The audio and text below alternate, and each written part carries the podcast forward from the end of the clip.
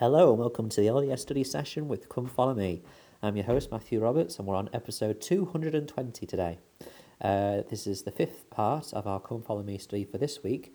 We are still in December 30th to January the 5th, in covering the introductory pages of the Book of Mormon. We're looking in the personal scripture study section, which uh, is covering the testimony of the prophet Joseph Smith, uh, which talks about the coming forth of the Book of Mormon was a miracle. Um, now, this is a great question because it really deals with what we discussed as a family in our study yesterday. If someone asked you where the Book of Mormon came from, what would you say? How would you describe the Lord's hand in bringing forth the Book of Mormon? How did Joseph Smith describe the coming forth of the Book of Mormon? We actually, um, I'll, I'll share what we did yesterday as a family tomorrow because I think that'll fit better.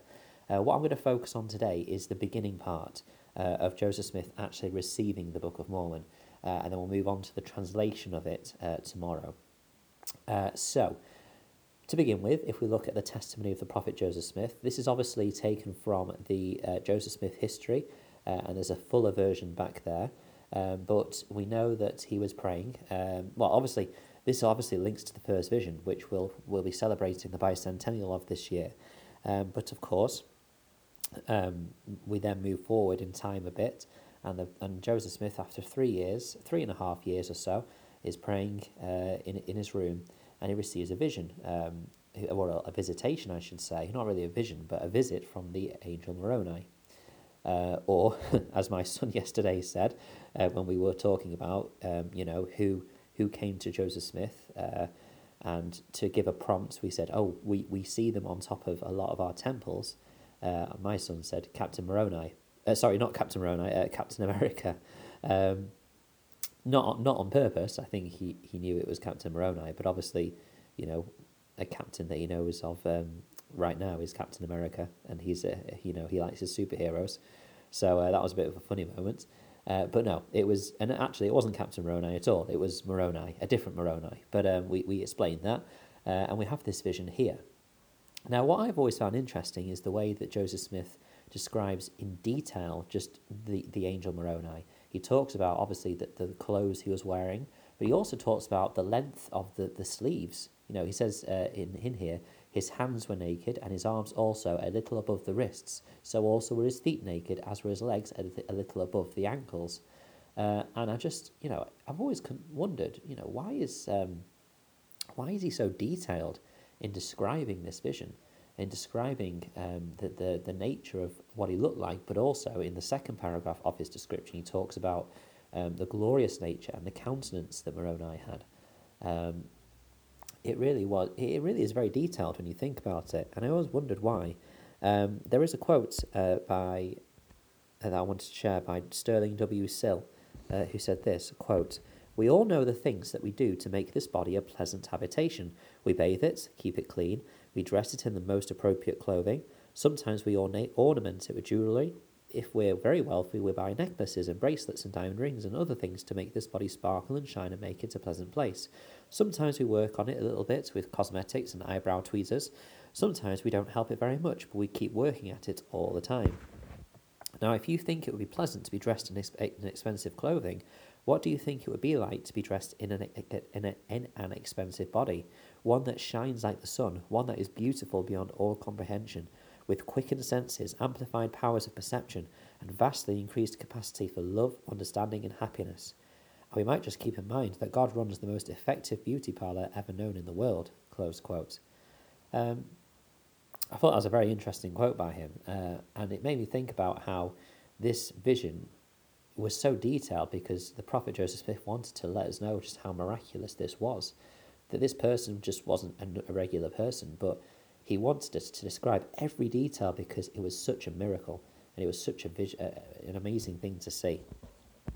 We then move on, and he, he uh, Moroni says um, the well known thing that we know that he says uh, about God having a work for Joseph Smith to do, and then quoting from him, he, he said, and that my name should be had for good and evil among all nations, kindreds, and tongues, or that it should be both good and evil spoken of among all people.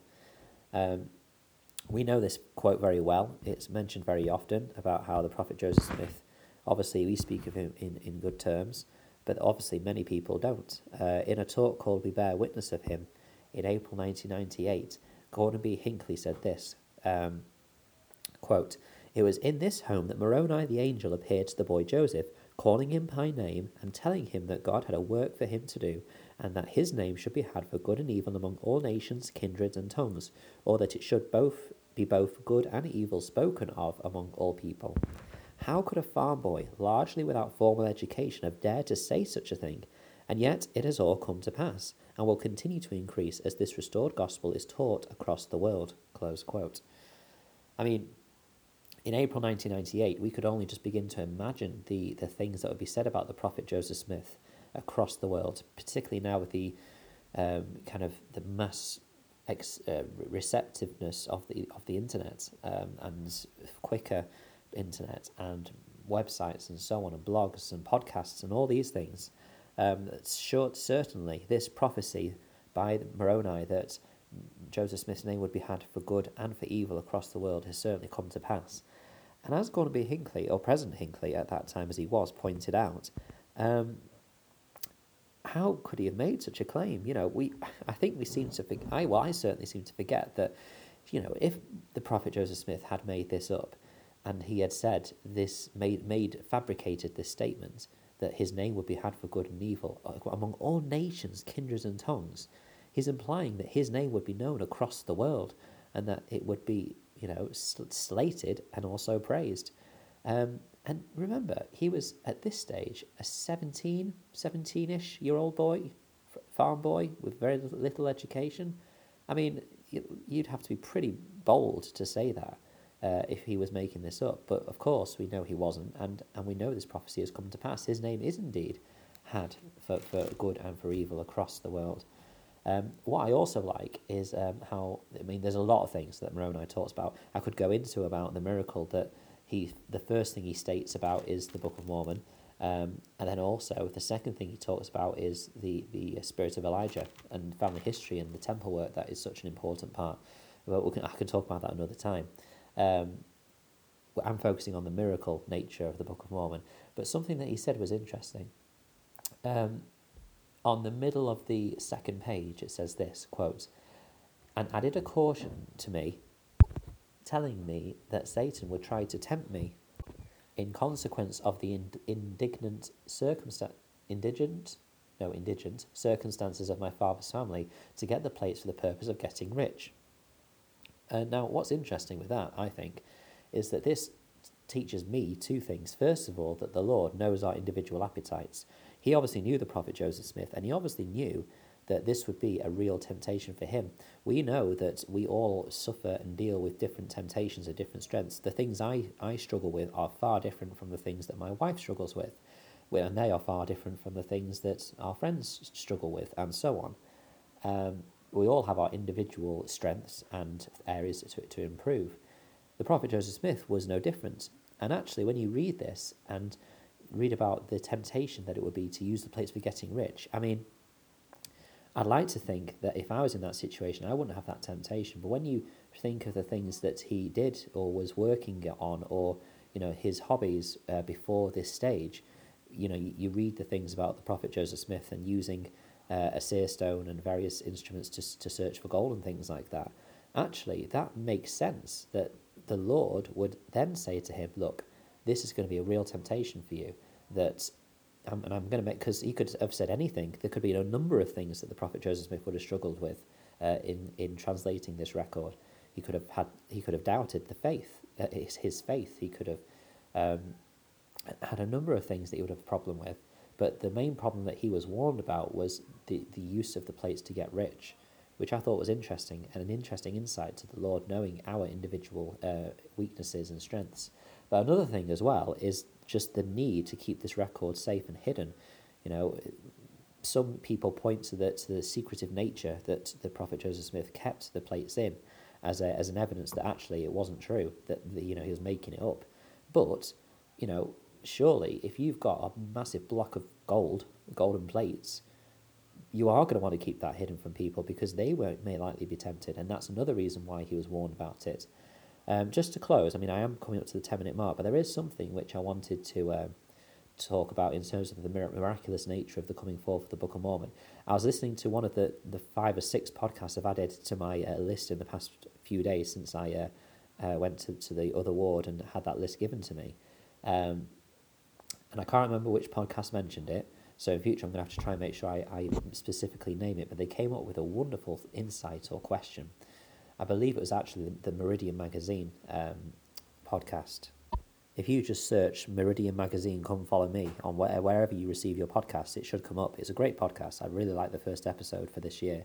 Um, and they talked about um, meet, you know, the fact that the prophet Joseph Smith, once uh, he's found the plates, of course, he had then four years of where he had to come back to that place to receive instruction and training from the angel Moroni, which, first of all, was would be an, an incredible experience.